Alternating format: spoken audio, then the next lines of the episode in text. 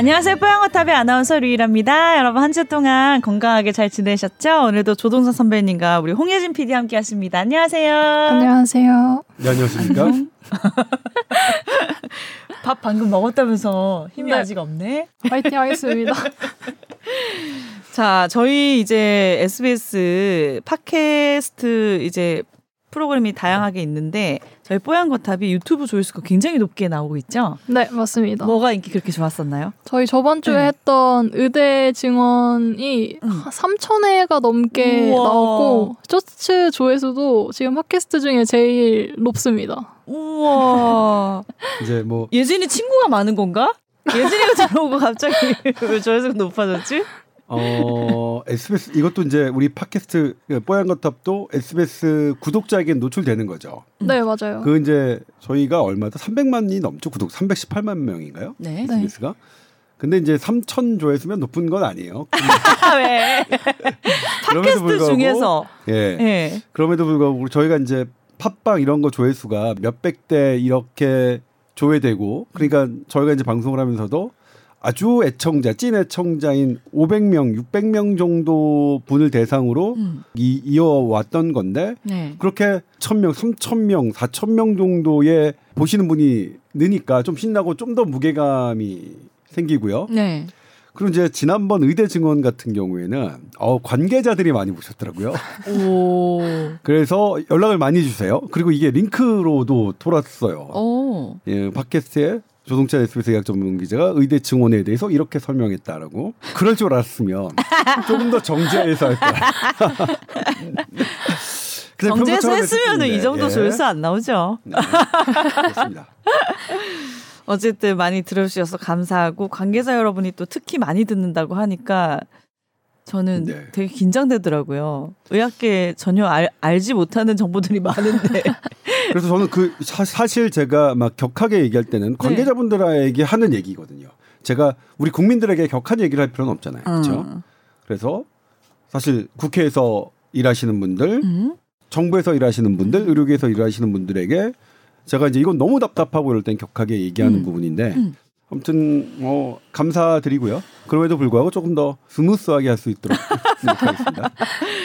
무게감 있는 내용을 다루는 뽀얀 거탑 오늘도 그럼 시작해 볼 텐데 홍혜진 PD는 연말에는 무슨 계획 있어요? 재밌는 계획? 연말에 남자친구랑 아직 잘 지내고 있죠? 네.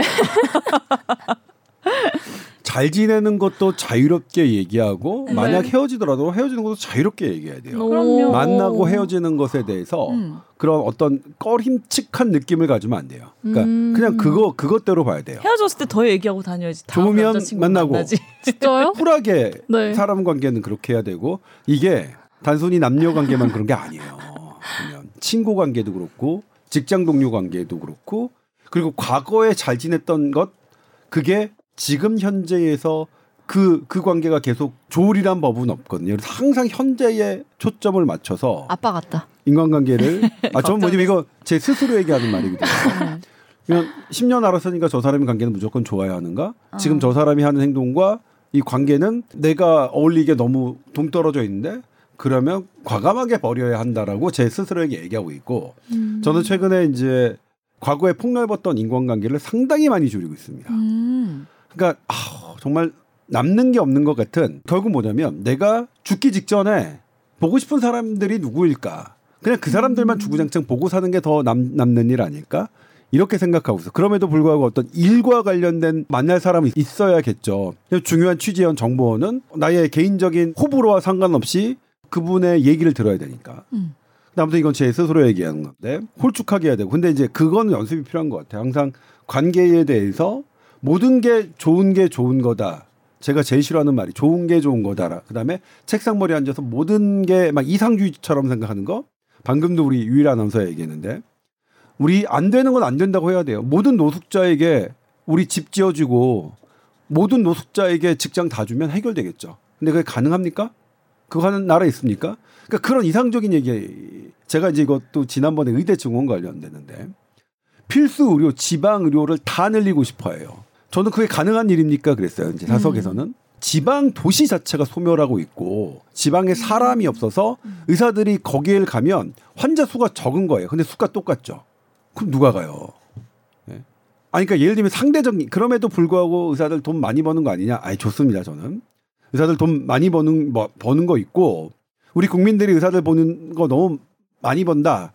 낮춰야 된다 그렇게 비판하시는 건 충분히 가능한 일이라고 생각하는데 근데 더 중요한 얘기는 그것보다는 우리 국민이 얼마나 의료비를 내느냐가 더 중요한 겁니다. 질문의 주어를 항상 우리 국민을 주어를 의사가 돈 얼마 얼마 많이 벌어 보다 우리 국민이 얼마나 의료비를 내고 있지 그리고 우리 국민이 어떤 의료 받는 의료 서비스가 얼마나 quality가 있지 이겁니다. 예를 들면 의사가 되게 돈을 못 벌어요. 네. 그런데 우리나라 국민이 내는 돈은 많고 quality가 떨어지면 의사가 돈을 열라 못 버는 게 무슨 위로가 되겠습니까? 반대로요. 네. 우리 국민이 의료비가 내는 돈이 다른 나라보다 높지 않아요. 적게 내고 quality가 되게 높게 받고 있어요. 그런데 그런 와중에서 의사가 월급을 많이 받는 게 무슨 시샘이 나겠습니까? 이 의사가 월급을 받느냐 안 받느냐에 얼마를 버느냐는 우선순위가 좀 떨어지는 거예요. 일단 국민이 중요해요. 국민이 얼마나 돈을 내냐. 우리 버거운 거 아니야? 국민이? 그리고 국민이 받는 의료 서비스 진짜 괜찮은 거야? 이것부터 생각해. 특히 기자들은 그것부터 생각해야 돼요. 현혹되면 안 돼요. 이 yellow를 좋아하는 사람들이 이렇게 가는 거예요. 그게 재밌잖아요. 털듯이. 그러고 난 다음에 만약 떨어지고 떨어진다 그러면 그 다음에 뭐야? 어, 뭐 때문에 우리 국민은 돈 많이 내는데 quality가 낮아? 이거 의사들이 하지도 않으면서 돈 많이 받아간 이 순서의 문제입니다. 따져야 될 건 뭐 앞단락입니다. 그런데 앞단락에서 우리 국민이 내는 돈이 현재까지 GDP 대비 OECD 평균 이하고요. 퀄리티는 OECD 국가 중 최고 퀄리티입니다. 그러니까 여기서 의사들이 얼마 받느냐 못 받느냐 이거를 논하는 게 사실은 대단히 조금 이 이상한 이 본질과 떨어지는 문제죠. 근데 우리의 문제는 뭐냐면 여기서 우리는 좋긴 하지만 우리의 숙제가 있잖아요. 그렇죠? 공부 1등 하는 애들도 자기가 잘 못하는 과목은 있잖아요. 그 과목을 우리는 공부해야 되는 거죠. 근데 이 여기서 되게 잘못되는 게 우리는 1등이에요. 그런데 저기 이 30등, 40등 하는 애랑 비교해서 30등은 이렇게 공부하고 40등은 이렇게 공부한다고 얘기를 해요. 그런 기사가 정말 잘못된 기사예요. 그 흐름이. 우리는 예를 들면 대표적인 게 영국이에요. 영국은 우리나라보다 돈을 더 많이 냅니다. GDP 대비. 그리고 우리의 여러 가지 퀄리티 OECD 헬스 데이터에서 물론 OECD 헬스 데이터는 되게 정교하게 봐야 되긴 하지만 그럼에도 불구하고 대단히 암 치료 성적, 뭐 회피 가능 사망률, 뭐 영아 사망 평 수명 이런 거 다 따져서 우리가 더 좋아요. 그러면 우리는 뭐냐면 영국과 비교해서 우리가 영국을 닮아가자 이렇게 하면 안 되죠. 근데 그런 논의 되게 많았어요. 제가 그것 때문에 너무나 많이 싸우거든요. 처음엔 지금은 이제 화도 안 나는데 홍혜진 PD가 이제 우리 회사에 들어오죠. 저는 정말로 많이 싸웠어요. 그런 식으로 하지 말자. 그렇게 되도 않는 억지 주장을 펴면서 기자 행세하지 마라. 어. 교수 행세하지 마라. 우리 우리만 들어다보자. 그리고 이제 우리는 뭐냐면 우리 국민의 눈높이에 맞지 않게 응급실의 뼈대는 조금 나빠요. 그러니까 우리 심근경색 됐을 때 소생률이 음. OECD 평균보다 낮아요. 그래요. 사망률이가 더 높은 거죠. 이건 분명히 암 치료 성적은 가격 대비 음. 최고예요. 최고. 이건 미국에서 우리나라 연구진이 참여하지도 않았는데 미국이 전 세계 나라 조사해서 했더니 그래요. 가, 돈 가장 싸면서 생존율 제일 높은 나라가 대한민국이에요. 그러니까 이거는 외국을 조금만 돌아다녀 보시면 미국, 스웨덴, 영국 이런 데서 병원 아파서 병원 가 보면 그냥 바로 느끼는데 아무튼 그렇습니다. 네. 그래서 섣불리 우리나라가 되게 잘하고 있는데 못하는 나라들과 비교하면 안 되죠. 다만 일본은 왜 비교하냐면 일본은 거의 우리나라보다 모든 면에서 앞서가는 거의 유일한 나라인데 일본만 해도 GDP 대비 우리나라보다 훨씬 더 많이 내고요. 그리고 일본은 GDP가 높기 때문에 실제로 1인당 국민이 내는 의료비는 거의 두 배 가까이 됩니다. 음. 그런 부분이 있습니다. 근데 일본 어차피 잘 사니까 그렇다고 이제 우리가 그냥 무조건 돈을 많이 내야 되느냐? 그건 또 별개죠. 국민적 합의가 필요한 부분이죠. 예를 들면 어떤 사람에게는 나는 이 정도 quality면 만족해. 그리고 나 건강보험료 내는 거 너무 많은 것 같아. 이런 분들도 있잖아요. 형편에 따라서.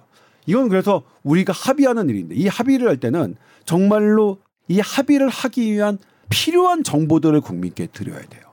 1번 우리가 얼마나 내느냐 그리고 우리가 지금 현재 어떤 quality냐 그리고 우리의 문제가 뭐냐 우리의 문제 제가 여러 번 말씀드렸지만 우리가 OECD 헬스 데이터에서 가장 문제는 첫 번째가 자살률입니다 두 번째가 재난적 의료비 제가 그래서 SBS 조동찬이 최근에 총 맞는 거 기- 발생해서 뭐 위에서 시키는 거 말고 제가 개- 자발적으로 하는 건 딱 두 개입니다. 자살과 재난적 의료비. 왜냐면 그게 가장 큰 문제니까요.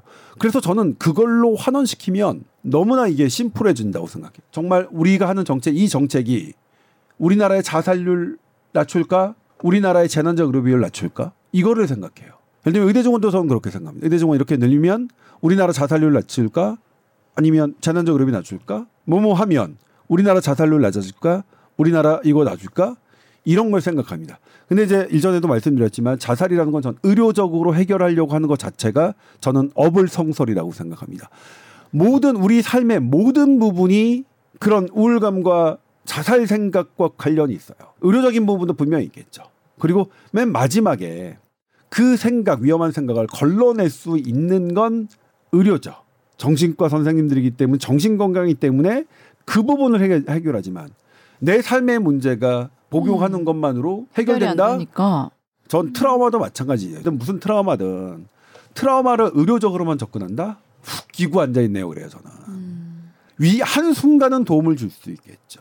그런데 트라우마의 가장 큰 것은 이 트라우마의 원인, 내 가족이 희생당했던 그 원인이 없어지고 좀 더 안전한 사회로 이바지했다는 그것이 가장 크다는 건 의학적으로 나와 있는데 그것을 해결하지 않고 가장 본질적인 걸 건드리지 않고 힘드니까 우울증이야 이렇게 물론 급성기에선 되게 중요하지만 급성기의 잠깐의 역할이지 그것이 절대 트라우마 전반의 본질을 꿰뚫는 대책은 될 수 없고 저는 우울증도 마찬가지라는 것 같아요.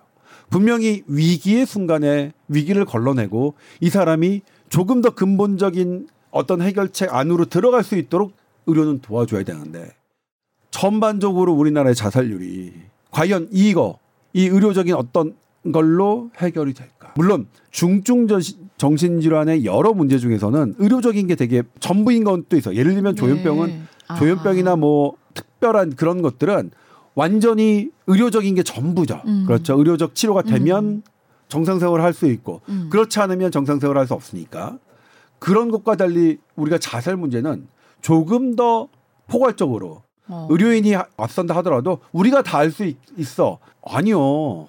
전 그거 다 할 수 없어요. 의료인들 다 할 수 없습니다. 어렵다. 예? 우리 전체가 같이 고민해야 되는 거고 재난적 의료비도 그렇습니다. 우리나라 의료보험 전 국민 의료보험 당연 지장제라는 정말로 특이한 좋은 보험 제도를 갖고 있지만 왜 우리는 병원비를 내기 때문에 내는 것 때문에 가정이 파탄 나는 비율이 높은가? 이거는 진짜로 큰 병 그리고 대개 소수가 걸리는 병에는 지원이 안 없어서. 간다는 거예요. 음. 이건 저의 주장인데 그 이면에는 선거가 무관하지 않다고 생각해요. 왜냐하면 100만 명에 걸- 해당되는 사람들의 어떤 정책을 해준다. 그럼 사람들이 좋아하잖아요. 지난번 대선에도 전부 다 그랬습니다. 100만 명 이상 되는 어떤 질병에 대해서만 공약이 나왔어요. 음.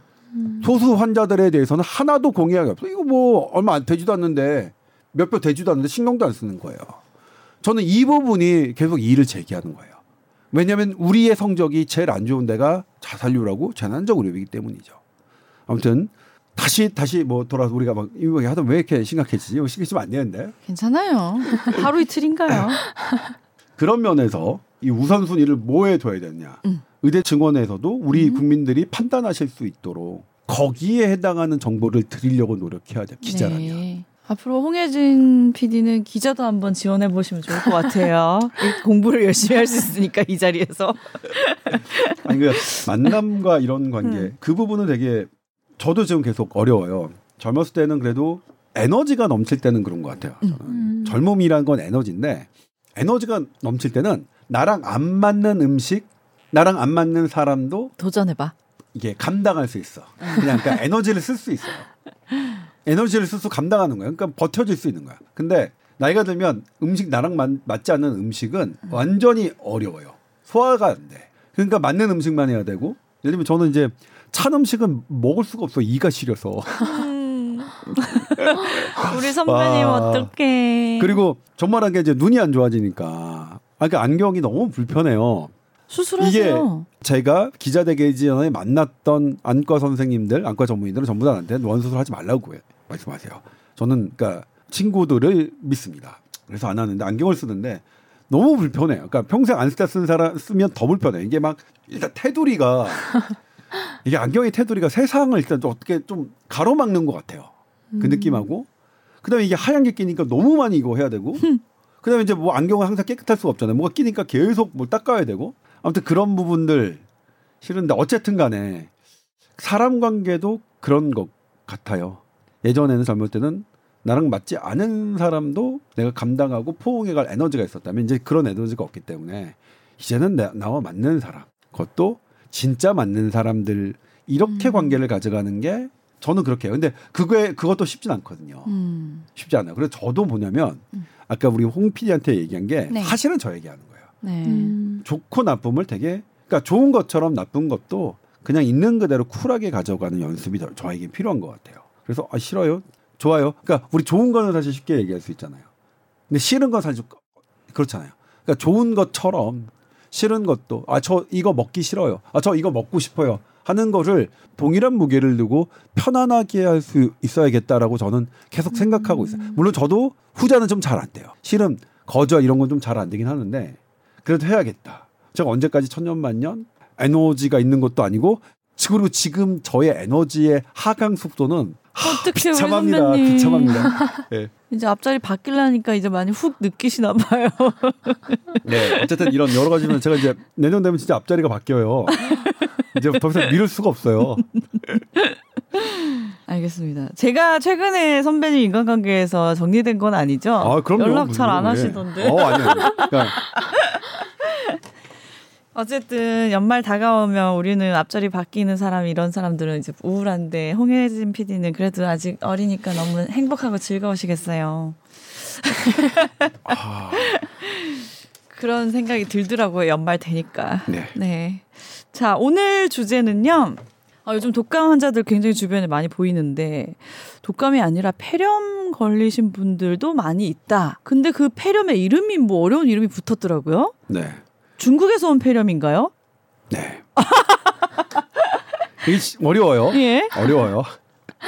지금 이제 독감 유행하고 있죠. 네. 독감이 어느 정도냐면 음. 유행 기준이 있어요. 병원에 뭐 이렇게 호흡기 때문에 증상으로 온 사람들 중에 독감이 아. 의심되는 사람, 네. 의사가 독감 의심된 사람을 기준으로 몇 명당 외래 몇 명당 몇 명이면 유행이다 했는데 음. 지금 전체적으로 우리 유행 기준의 일곱 배입니다.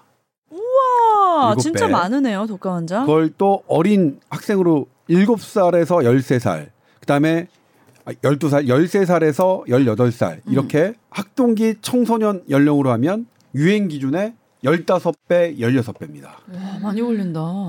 이례적으로 독감이 유행하고 있습니다. 그런데 이건 좀 예견됐어요. 네? 제가 이전에도 한번 설명했는데 네. 기억 못 하시겠죠, 유일 아나운서? 예진이 이제 혹시나 뭐 기억할. 수 있으니까 말, 말씀해 네. 주세요.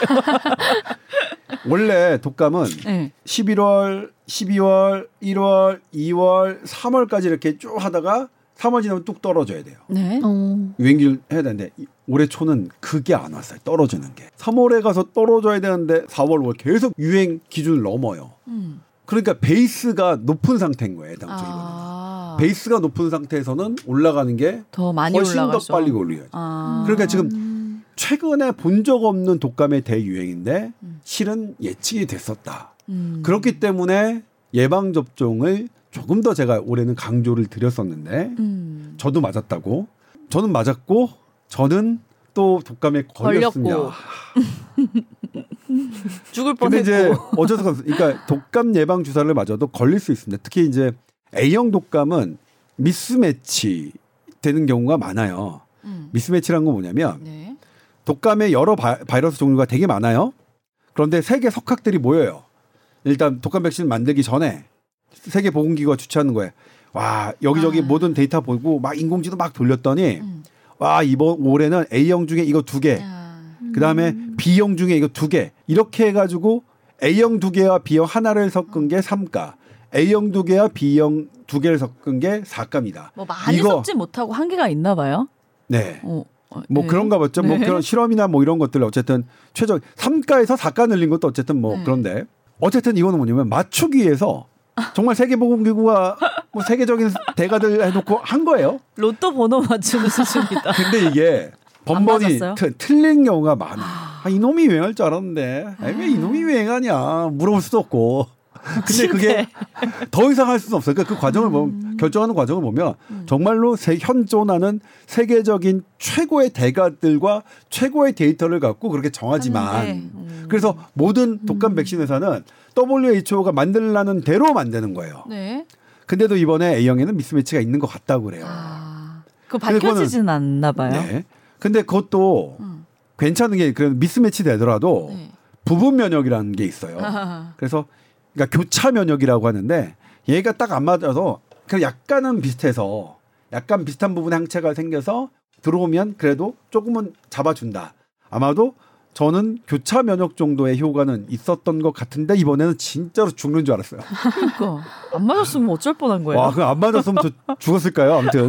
근데 다만 백신 얘기는 너무 싫어하시는 분들이 많아서 네. 코로나 백신 이후로 음. 지금도 저한테 이제 되게 비아냥의 댓글을 다시는 분들도 있어요. 제가 얼마 전에 치매에 대해서 좀 얘기- 얘기했나요? 치매 뭐 이런 거 막 이렇게 설명했는데 거기에 댓글도 왜 치매도 백신 맞으라고 하지? 딱. 아하. 백신에 대한 반감이 좀 있으시네요. 네. 근데 이거 저는 이 반감은 분명히 네. 지난 질병관리청 전문가들의 소통에 잘못이 분명히 아. 기인한 부분이 저는 있다고 생각해요. 제가 네. 말씀드렸지만 코로나 백신 처음에 어땠습니까? 코로나 백신 맞고 여성들 생리불순할 때 음. 당시 질병관리청의 공식 교수가 의대 교수가 코로나 백신 맞고 생, 생리 불순 나는 거는 코로나 백신 맞고 자동차 사고 나는 거랑 똑같은 거예요. 이래 이래 버렸어요. 맞아, 그 얘기 했었어. 네. 음. 저는 그때 근데 그것도 얼마나 무식한 발언이었냐면요. 제가 그때 NIH 홈페이지에 들어갔더니 생리 불순이 코로나 백신 때문에 생기는 경우가 많고 음. 인과관계가 있는 거서 예의 주시하겠다고 써 있어요. 음. 근데 어쨌든 간에 본인 생각이 아니더라 하더라도 자동차 사고가 비슷하다 이런 말을 하면 돼요 안 돼요. 음. 그다음에 또 결정적으로 네. 제주도에서 대학생이 코로나 백신 맞고 뇌출혈이 됐습니다. 음. 의학적으로 분분해요. 음. 분분하다는 것은 아니다고 할 수도 있지만 기다는 전문가들도 있어요. 네. 그러면 이런 것들은 인정해 줘야죠. 근데 안 했습니다. 아주 음. 매몰차게 안 했습니다. 음. 저는 이런 것들이 이렇게 백신 불신을 쌓았다고 생각해요. 음. 네. 그래서 지금 백신을 거부하고 싫어하시는 분들도 나름의 그런 감정 이런 것들 전 충분히 이해합니다. 그럼에도 불구하고 저는 백신이 갖고 있는 이점을 현대의학으로 배웠고 저는 현대의학 전공자이기 때문에 그분들의 불편한 마음은 이해하지만 저는 어쩔 수 없. 저는 이번 생에 백신의 장점을 얘기할 수밖에 없고 제가 아는 대로 제가 그러니까 뭐냐면 이게 뭐 누구한테 세뇌 받아서 그런 게 아니라 전 제가 배운 제가 믿고 있는 제가 계속 공부하고 있는 현대의학에서는 백신의 이점이 계속 나오고 그런 백신에 벌어지는 부작용을 계속 커버하기 위해서 음. 계속 교정하기 위해서 지금도 현대의학은 노력하고 있다는 것을 저는 확인하고 있기 때문에 그래서 그렇습니다. 그래서 어쨌든 백신은 얘기 너무 예민하신 분 아마 여기 이 팟캐스트 유튜브에도 또 달리, 댓글 달릴 거야. 저 자식은 아직도 백, 백신을 환장했네 이런 이런 거 달릴 것 같긴 한데 아무튼 그렇습니다. 네. 이제 어쨌든 독감이 이렇게 독감 유행하고 백신. 그다음에 네. 코로나도 뭐 이렇게 물론 지- 코로나 지금 전수조사는 안 해요 과거처럼 코로나도 지금 어쨌든 갈절 아직 남아 있고. 하고 있고요. 음. 그리고 또 갑자기 중국 폐렴 중국 폐렴 막 하잖아요. 네, 그게 뭔가요? 중국 폐렴은 음. 처음에는 뭐, 뭐, 리노 바이러스, RSV 바이러스, 뭐, 독감, 코로나, 뭐, 마이코플라즈마, 여러 개 중에 네. 뭘까 했는데, 하나가 딱 나오긴 했어요. 음. 마이코플라즈마 폐렴. 마이코플라즈마. 마이코플라즈마는, 마이코플라즈마라는 세균 때문에 폐렴이 생기는 겁니다. 폐렴을 일으키는 여러 가지 원인 중에 하나예요. 그러니까 우리 독감도 그렇고, 감기도 그렇고, 코로나도 그렇고, 또 뭐가 있을까요? 호흡기, 융합세포, 그다음에 폐렴구균 되게 많습니다. 그 중에 하나예요. 어? 근데 그 중에 하나인 놈이 왜 이렇게 늘지? 이거예요. 근데 마이코플라즈마는 제가 있잖아요. 신종 코로나, 그러니까 코로나19처럼 새로운 게 아니라 원래 있던 놈이에요. 원래 있던 놈인데 이 놈이 왜 갑자기 중국에서 이렇게 문제가 되고 지금 중국 외신 화면 보면 소아 애들이 막 병원에 득실득실하면서 입원실 못 찾아가지고 뭐 난리 법- 법통이잖아요. 음. 그래서 어 뭐야 다 걱정하는 거죠. 그리고 중국은 아니라고 우기지만 코로나19 중국에서 퍼졌다고 다 생각하잖아요. 중국은 아니라고 하지만 실제로 현재까지의 뭐 이런 정황으로 봐서는 뭐 중국에서 온 거 온 거라고 생각하는데 그리고 그때도 중국이 어땠죠? 정보를 제대로 공개하지 않았죠. 이런 부분 때문에 지금 자꾸 이게 의심이 되는 거예요. 근데 현재까지는 이게 마이코플라즈마 폐렴이다. 그런데 중국도 그래요. 우리 마이크로플라즈마 폐렴이야. 새로운 거 전혀 없어. 그런데 불구하고 세계보건기구가 지난주에 야 중국 좀 더 내놔봐 그랬죠. 여기에는 이제 두 가지 이유가 있습니다. 원래 마이크로플라즈마 폐렴은 원래 있던 거라고 그랬죠. 그리고 이거 겨울철에 증가해요. 네. 그런데 예, 이번에는 저 나머지 있잖아요. 독감, 감기, 호흡기융합, 폐렴구균 이런 것들은 10월 달부터 막 증가한 게 보여요. 네. 그런데 이놈은 마이코플라즈마 폐렴은 중국 보니까 5월 달부터 계속 증가했어요. 어. 걔는 좀 다르잖아. 어? 그다음에 또 이 마이코플라즈마 폐렴의 별명이 뭐냐면 음. walking pneumonia. 그게 뭔 말이야? 걸어 다니는 폐렴.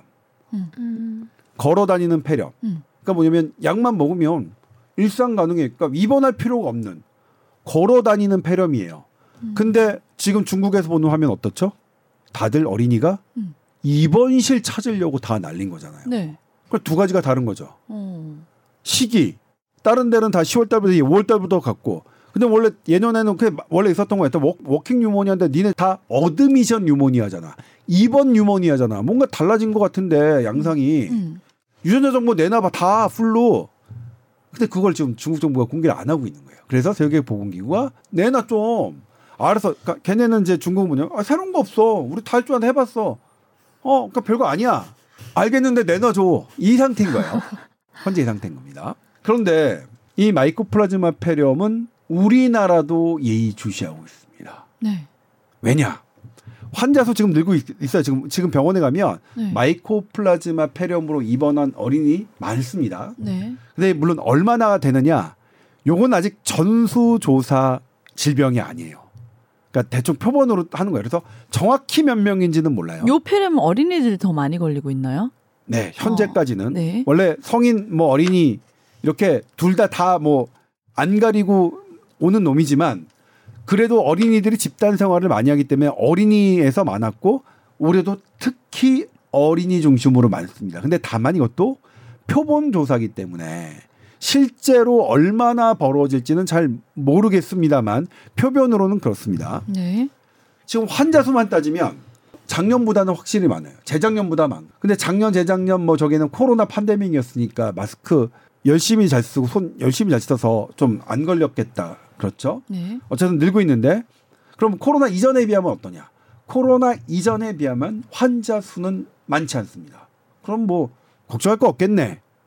물론 그런 측면에서는 걱정할 거 없습니다. 숫자만 보면. 근데 일선에서 뭐냐면 근데 아니야 좀 꺼림칙한 부분이 있어. 어? 뭔데? 올해 마이크로플라즈마 폐렴으로 입원한 아이들은 증세가 더 심해 예년보다. 폐렴이 음.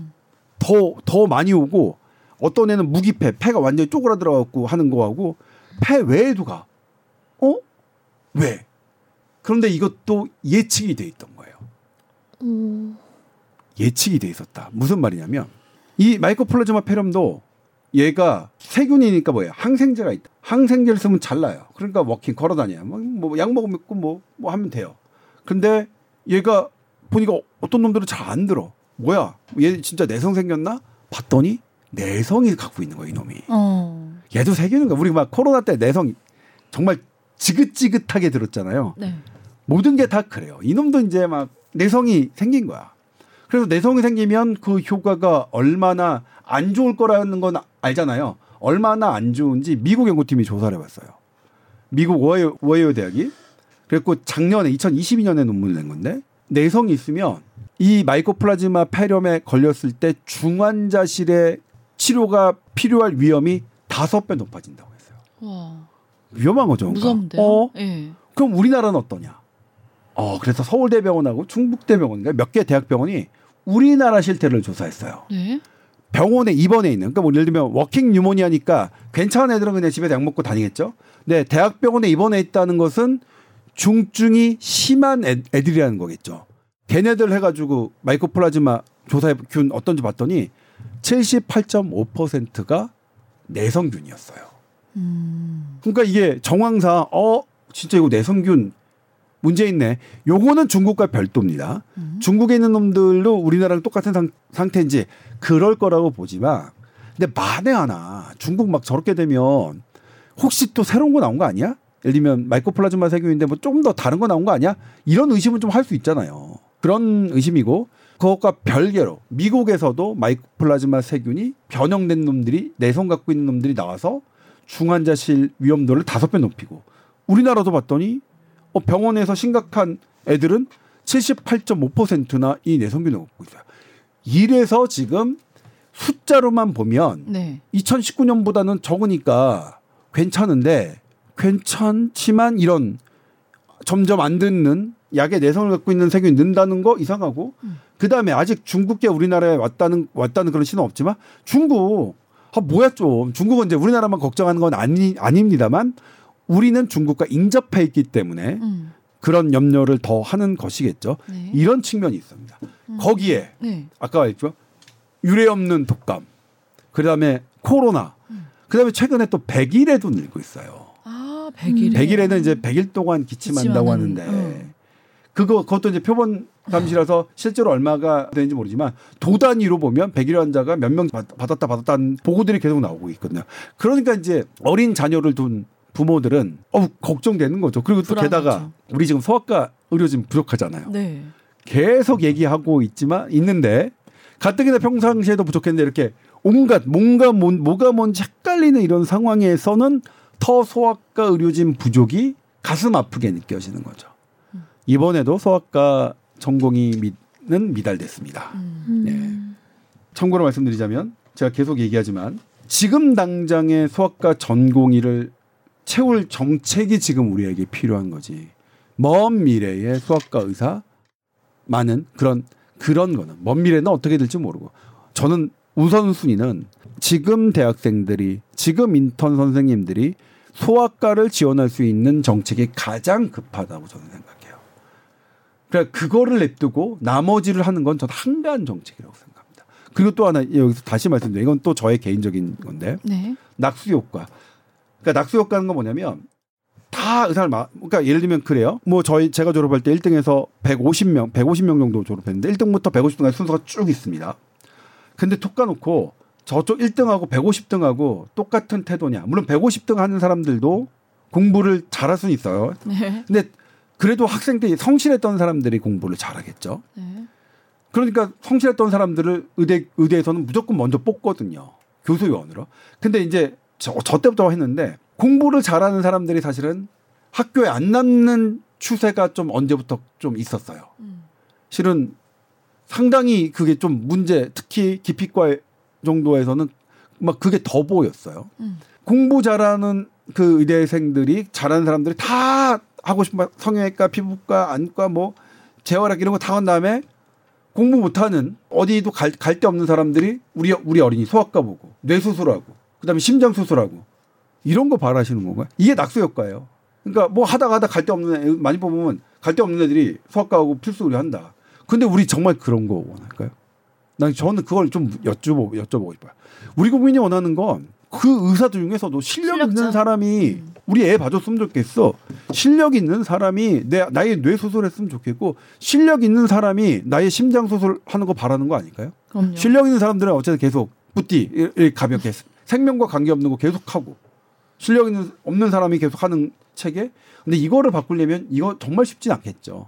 그거를 대접하는 수밖에 저는 없다고 생각하는데 아무튼 그런 부분들 낙수 효과와 이런 부분에 대한 실체적인 진실에 대한 정보도 저는 국민들께 드려야 되고 이렇습니다. 네. 그래서 지금 이런 상태입니다. 지금 만약에 걸려서 지금 중환자실 가고 거기서 치료하는 아동들은 위험한 상황까지 가는 경우는 없었나요? 지금 중국도 뭐냐면 중국에서도 환자는 되게 많은데 막 코로나 때처럼 막 사망 모습이 어. 안, 안, 안 되잖아요. 어. 이건 되게 좋은 거예요. 그러니까 아직까지는 무서워서. 약이 네. 있으니까.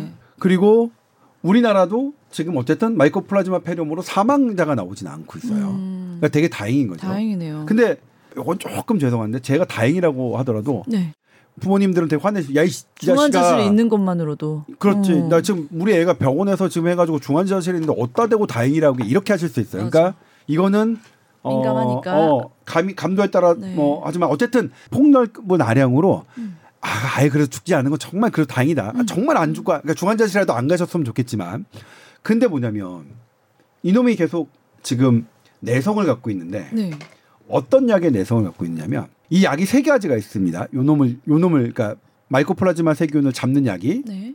하나가 마크로라이드라는 약이고 그 다음에 테트라사이클린 그다음에 퀴놀론 제제가 있는데 이 두 개는 마크로라이드만 빼고는 두 개는 성인만 써요. 왜냐면 이 두 개는 소아한테 쓸 수가 없어요. 어, 부작용이 좀 더 높, 높다는 네. 것과 그다음에 부작용이 없는 이 한 약이 있으니까 마크로라이드라는 약이 계열이 있으니까 근데 이 지금 내성을 보이는 게 이 마크로라이드에 어린이는 그러니까 한 약 종만 쓸 수 있는데 딱 어린이 약에 이 내성이 강해지는 거예요.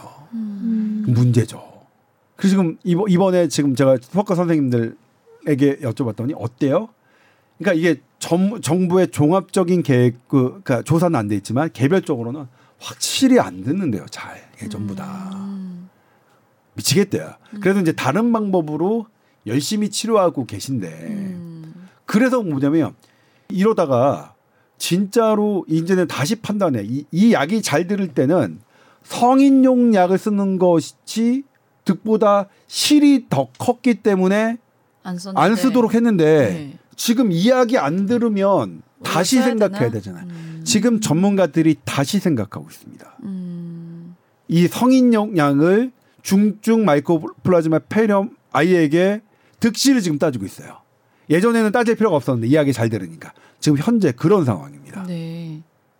역시 예방은 손 잘 씻고 마스크 좀 착용 하면 도움이 되겠죠? 네, 그렇죠. 호흡기 질환이니까 손잘 씻고 마스크 착용하는 거 되게 좋고요. 그다음에 이제 뭐냐면 아니 일반 감기하고 이거하고 어떠냐? 네. 어떻게 독감하고 헷갈려 죽겠다. 구분을 할 때 열이 똑같이 나더라고요. 예. 호흡기 질환에 감염은 뭐 그렇죠. 똑같죠. 열 나고 음. 콧물 나고 재채기하고 이런 절차 그러니까 예를 들면 성인 같은 경우에 갑자기 열 난다 그러면 음. 코로나 먼저 해야겠죠. 근데 독감 해야겠죠. 그리고 그렇게 아니면 마이코플라즈마 폐렴도 해야겠죠. 근데 독감도 열난다고 바로 진단되는 게 아니에요. 열나고 사실은 24시간 정도 있어야 막 진단되고 있거든요. 이건 소아과 선생님들이 제일 잘하니까 네. 이거는 소아과 선생님하고 상의를 해야겠죠. 그러면 이제 또 우리 부모님들이 야 지금 소아과 오픈런이고 얼마나 그런데 근데 예 오픈런 뭐 예 죄송합니다. 근데 이제 그래도 조금 점심 시간 이후에 가면 어 그래도 그렇게 오픈할 정도처럼 붐비지는 않는데요. 그 이거 제 수학과 제 친구들도 다 그렇더라고요. 아침에는 되게 많고 많은데 점심만 좀 넘어가면 사실 되게 많이 빈대요. 그러니까 여유가 있대요. 제 친구들은 그러더라고요. 그래서 어쨌든 간에 그래도 뭐 아침에 빨리 보시는 게 좋긴 하죠. 근데 그런 부분에 있어서는 소아과 전문의 선생님이랑 상의를 하셨으면 좋겠어요. 이거를 제가 보도한 내용으로 아 조동찬 이렇게 했어 이렇게 저희가 얘기하는 건 소아과 선생님 얘기 듣고 전달해 드리는 거예요. 이 디테일한 부분 특히 이렇게 여러 세균, 세균과 바이러스가 동시에 이렇게 막 어, 해가지고 어떤 거가 원인인지 모를 때는 분명히 해야 됩니다. 다행인 건 그렇더라고요. 백일해 치료약과 백일해 균은 백일해는 백일해 균에 의해서 걸리는 거거든요. 근데 치료약은 같더라고요. 백일해 균과 이 마이코플라즈마 폐렴의 세균이 그래서 소아과 선생님들이 아 그래도 그건 좀 괜찮아. 둘은 둘은 약간 증상으로 구별되는 게 있지만 어차피 백일해든 마이코플라즈마 균은 약은 같으니까. 근데 이제 독감과 코로나는 약이 완전히 다르잖아요. 그래서 그런 부분은 특히 독감 같은 경우에는 애들한테는 사실 독감이 더 위험하거든요. 코로나19보다. 그래서 독감에 더 주안점을 둬서 그리고 독감은 두 가지 약이 있어요. 그러니까 이게 먹는 약 있잖아요. 우일 동안 먹는 약.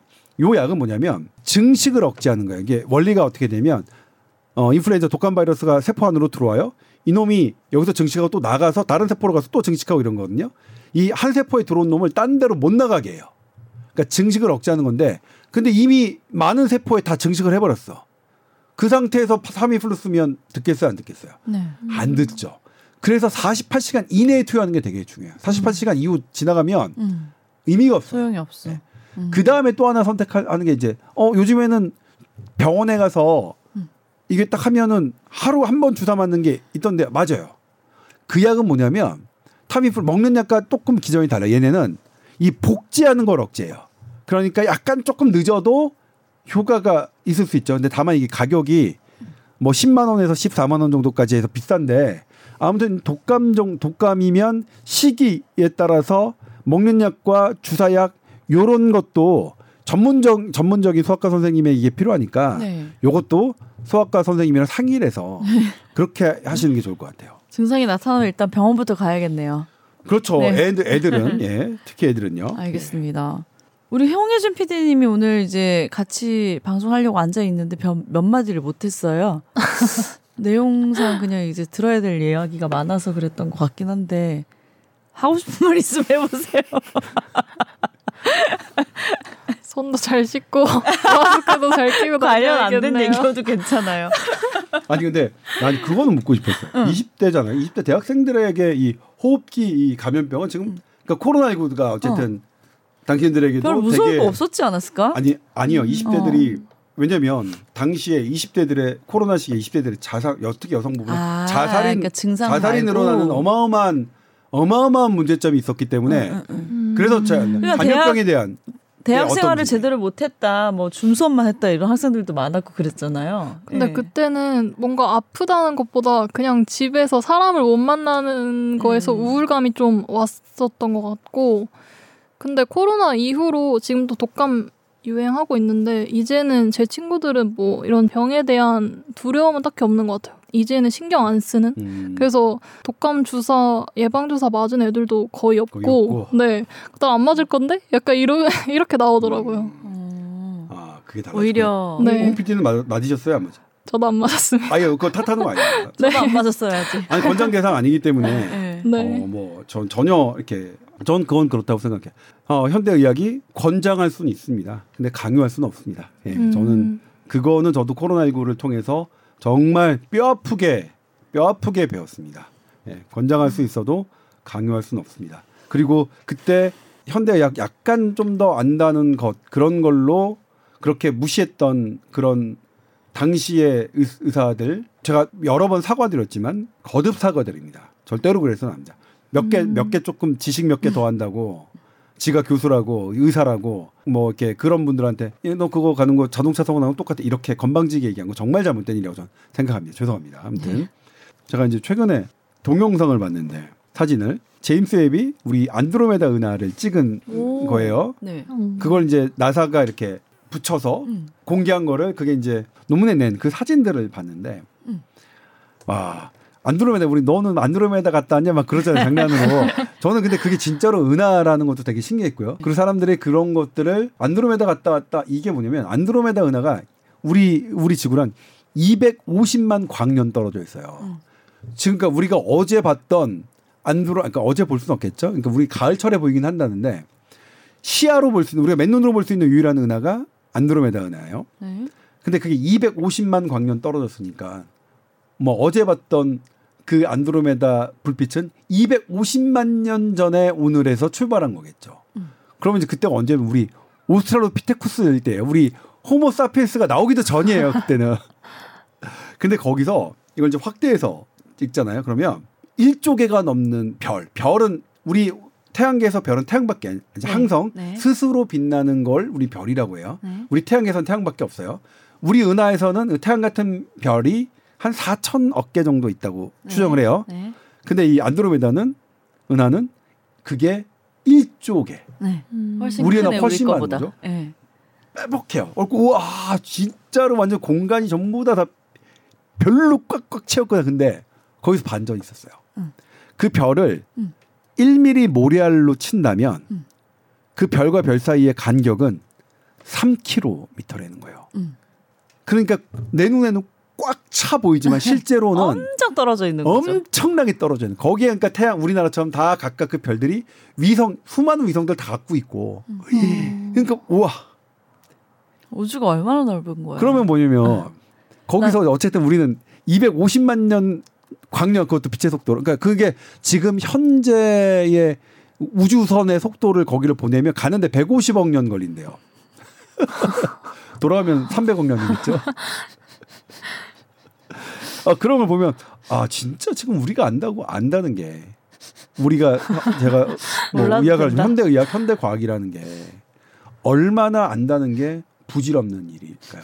근데 이 모레알은 왜 제가 말씀드리냐면 예. 모레알은 아인슈타인이 얘기한 겁니다. 지금 현재 현재까지 불세출의 물리학자 과학 천재는 아인슈타인. 아인슈타인이 자기의 주- 회고록에서 얘기한 거야.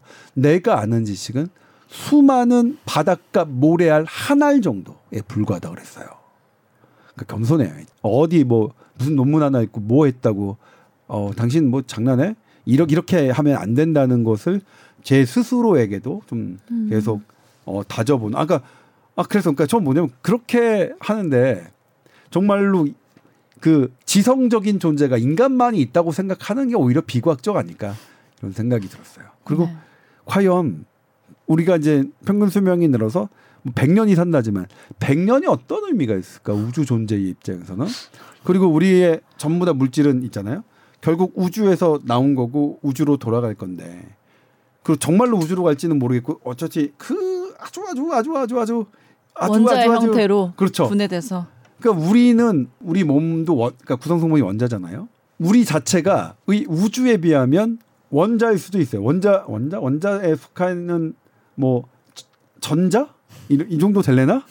그러니까 밑으로 가도 안으로 가 그러니까 그렇게 미, 미세하게 보면 어마어마한 인간이 하나의 우주. 크지만 정말로 우주를 생각하면 어마어마하게 작은 미물이고 그렇게 생각하면 이걸 이거를 어떻게 봐야 되느냐 하는 것에 대한 여러 가지 막 막 생각이 들었었는데 아무튼 그럼에도 불구하고 그 아인슈타인이 했던 그 모래알과 생각이 겹쳐서 제가 아 그래. 내가 뭘 한다고. 그러니까 나는 권장해야지 강요하면 안 되고 알려드려야 해야지 이런 정보들이 있습니다라고 말씀드려야지 이렇게 하셔야 됩니다 이렇게 하면 안 되겠다라는 생각을 다시 한번 하게 됐습니다. 음, 네. 우주에서 깨달은 좋은 마무리 잘 들었습니다. SBS voice news 골뱅이 gmail.com으로 궁금한 거 보내주시면 또 답변해 드립니다. 오늘도 들어주셔서 감사해요. 다음 주에 뵐게요. 네 고맙습니다. 감사합니다. 감사합니다.